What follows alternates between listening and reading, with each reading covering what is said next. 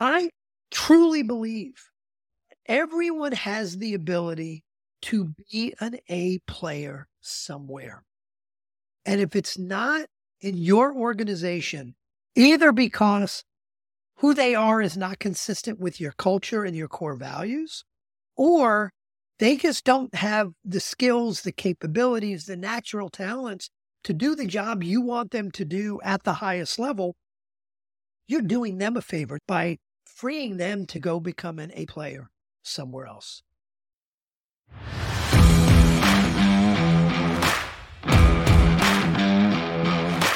You made it to the Better Leadership Team show, the place where you learn how to surround yourself with the right people, doing the right things so you can grow your business without losing your mind. I'm your host and leadership team coach, Mike Goldman. I'm going to show you how to improve top and bottom line growth, fulfillment, and the value your company adds to the world by building a better leadership team. All right, let's go.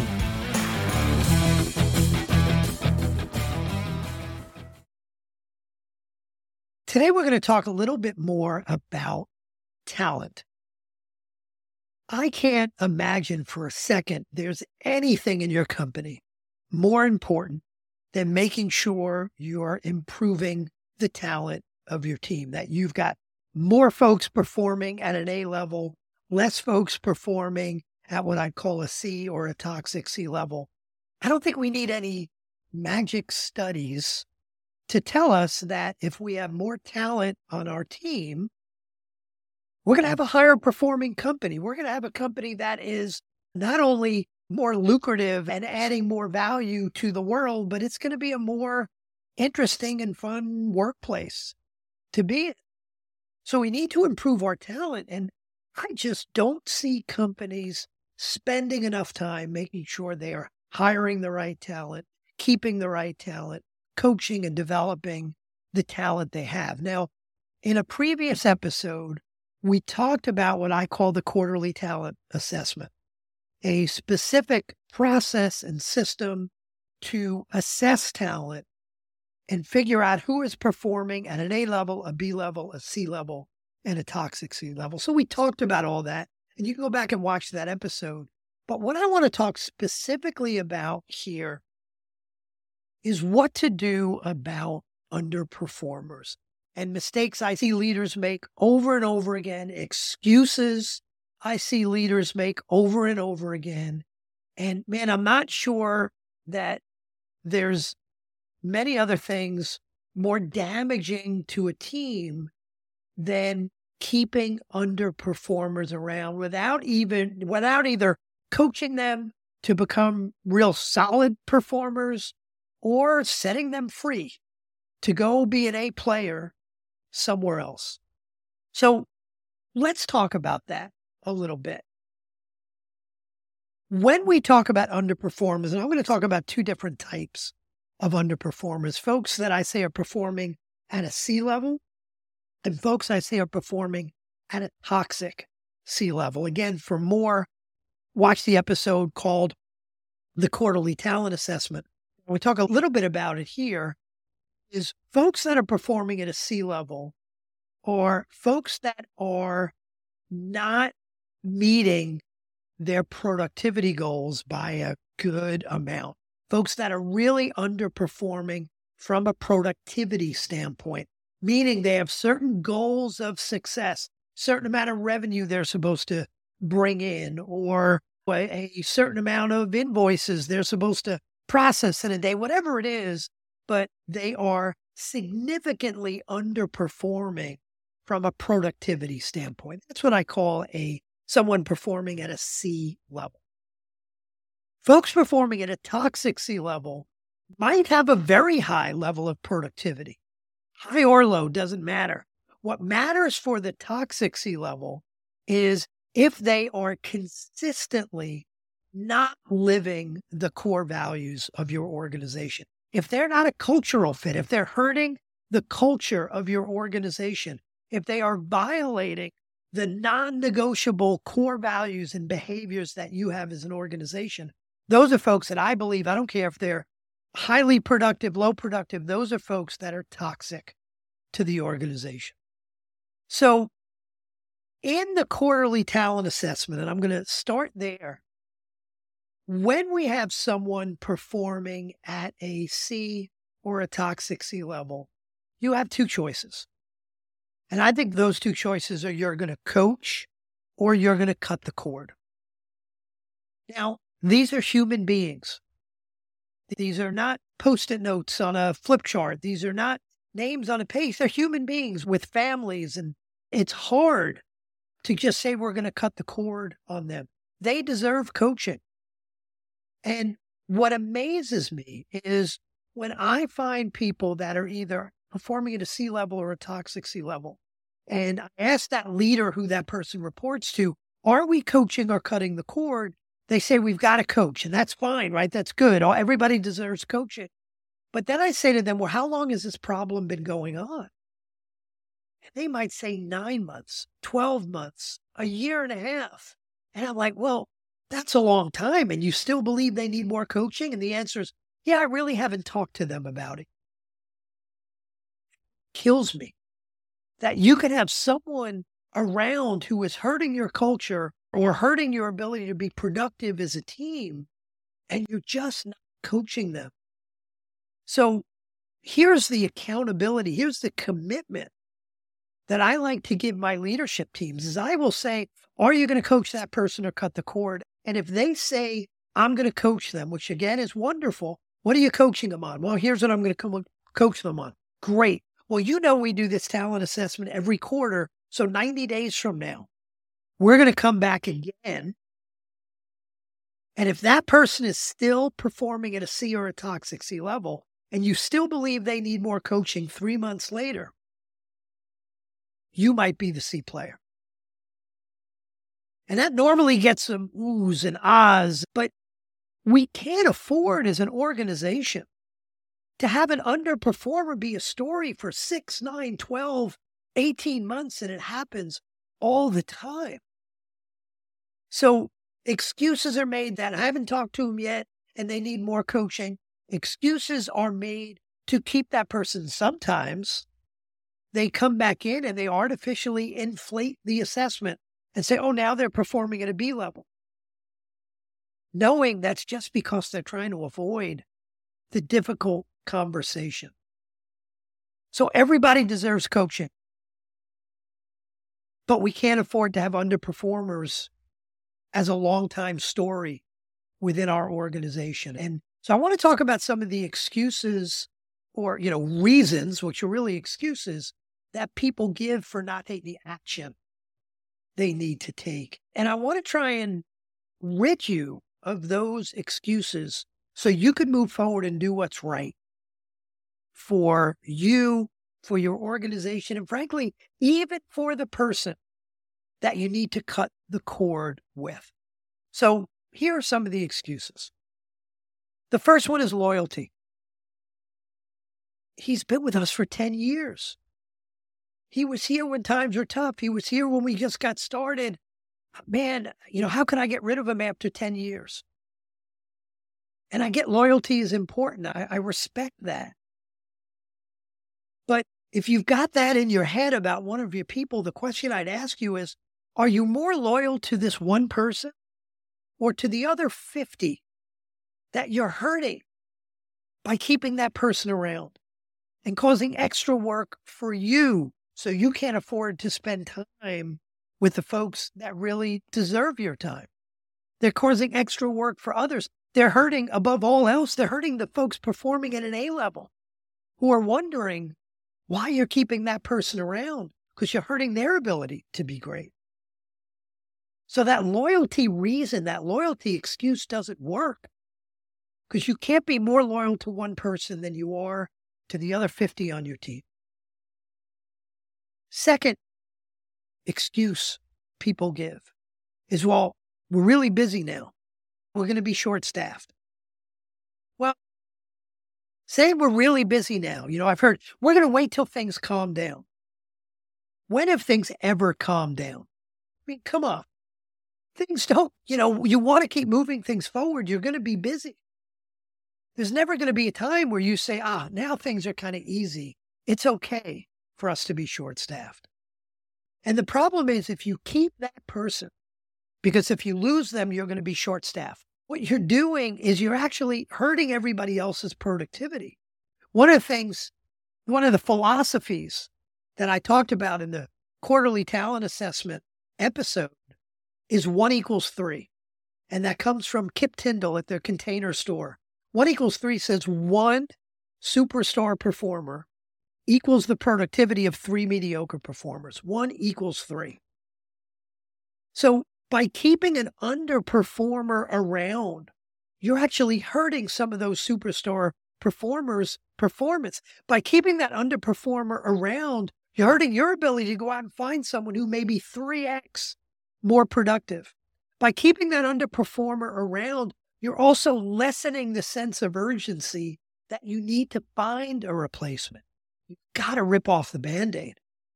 And in some cases, when you lose that underperformer and everybody else around them becomes more productive, you may even realize that you don't need to fill that spot, or maybe you need to fill it in a different way.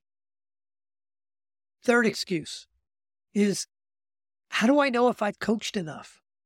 Maybe they need more coaching. You know. I mean, have you tried everything? No, you will never try everything. But if you do your best to coach, that coaching shouldn't take nine, 12 months. Go coach them for 90 days if you don't see they're starting to move up, at least from C to B. It's not working. You could always say, maybe they need more coaching. Here's what I tell you by delaying through all these excuses, don't worry, I've got a few more I'm going to take you through. You are not only hurting yourself, you're hurting the organization, you're hurting this employee that you're not cutting the cord on, which sounds ridiculous, right? How are you? You're helping them by firing them?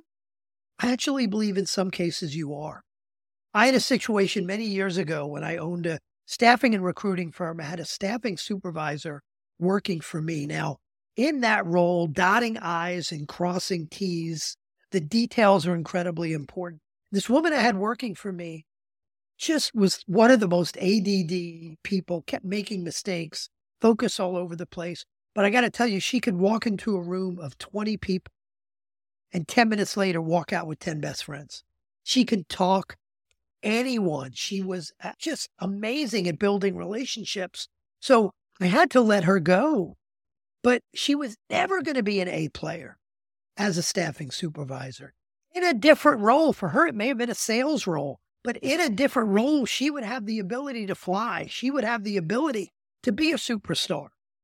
I truly believe everyone has the ability to be an A player somewhere.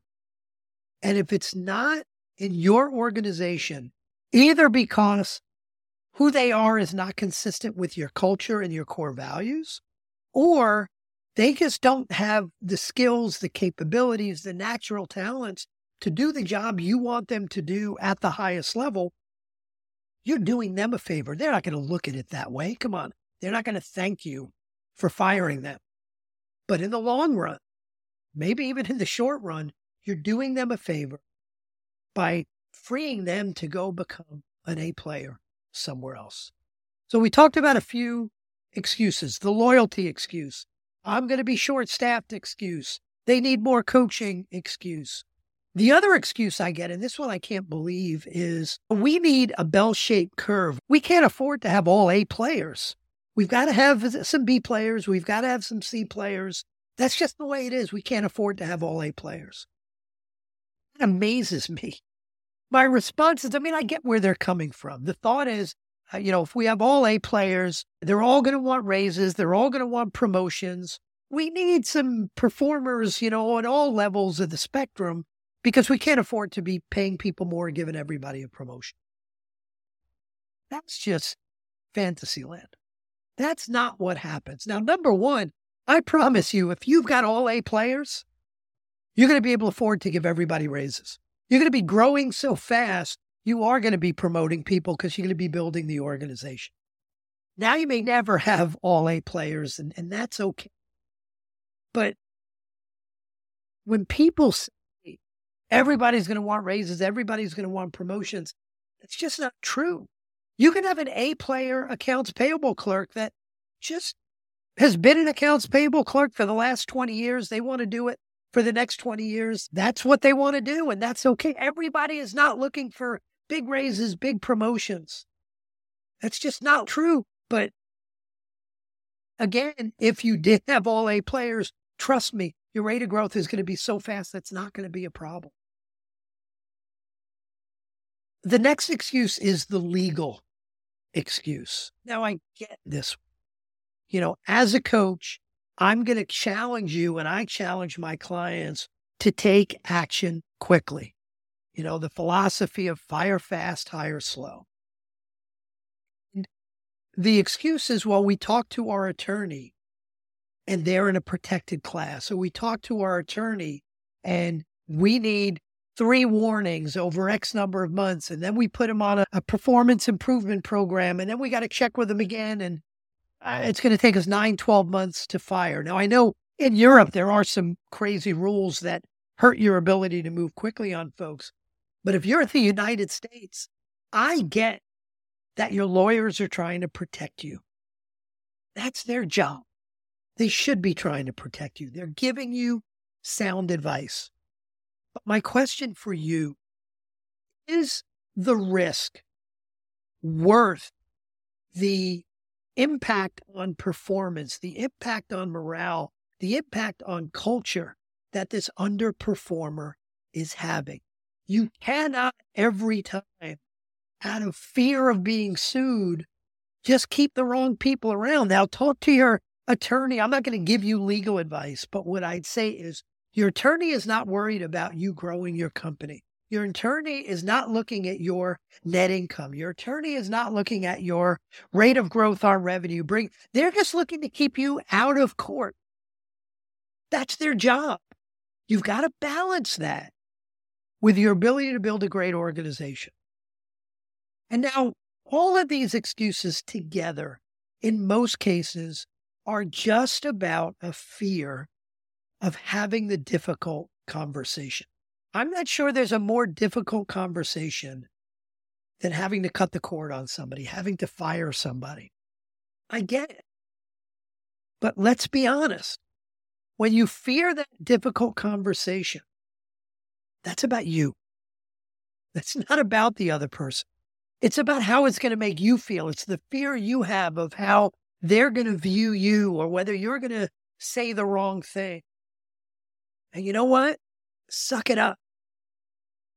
You owe it to yourself. You owe it to the organization. You owe it to that employee to have that difficult conversation. I can remember when I had that conversation way back with that staffing supervisor that worked for me when I had the staffing firm. It was a tough conversation. She shed a tear or two, but I had that conversation and let her know that she had some amazing strengths that I couldn't take advantage of. She could be a superstar salesperson somewhere. I didn't need a superstar salesperson.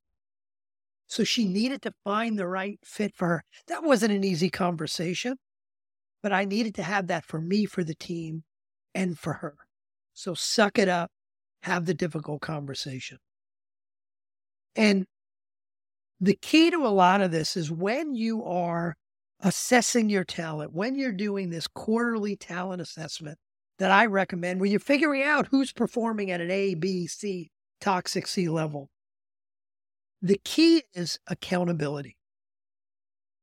The key is holding yourself accountable for doing the coaching you say you're going to do. Because your goal is not to cut the cord. Your goal is to try to take these underperformers and make them overperformers. Hold yourself accountable to coaching or cutting the cord. In the talent assessment, which is a discussion with your peers for about the folks one level down, hold your peers accountable for coaching or cutting the cord. And then if you are the CEO or VP of sales or COO, hold your team accountable. Do not let these underperformer stories go on forever. You want to improve your talent density. And talent density is your percent A players minus your percent C players. The most important thing you can do for your organization, for growth, for profitability, for fulfillment, for impact on the world, the most important thing you can do is improve your talent density by keeping C players around and toxic C players around. You're killing your talent density. Coach them, move them up to B players, A players, or cut the cord. Work on your talent. I promise you, you're going to be a better organization for it.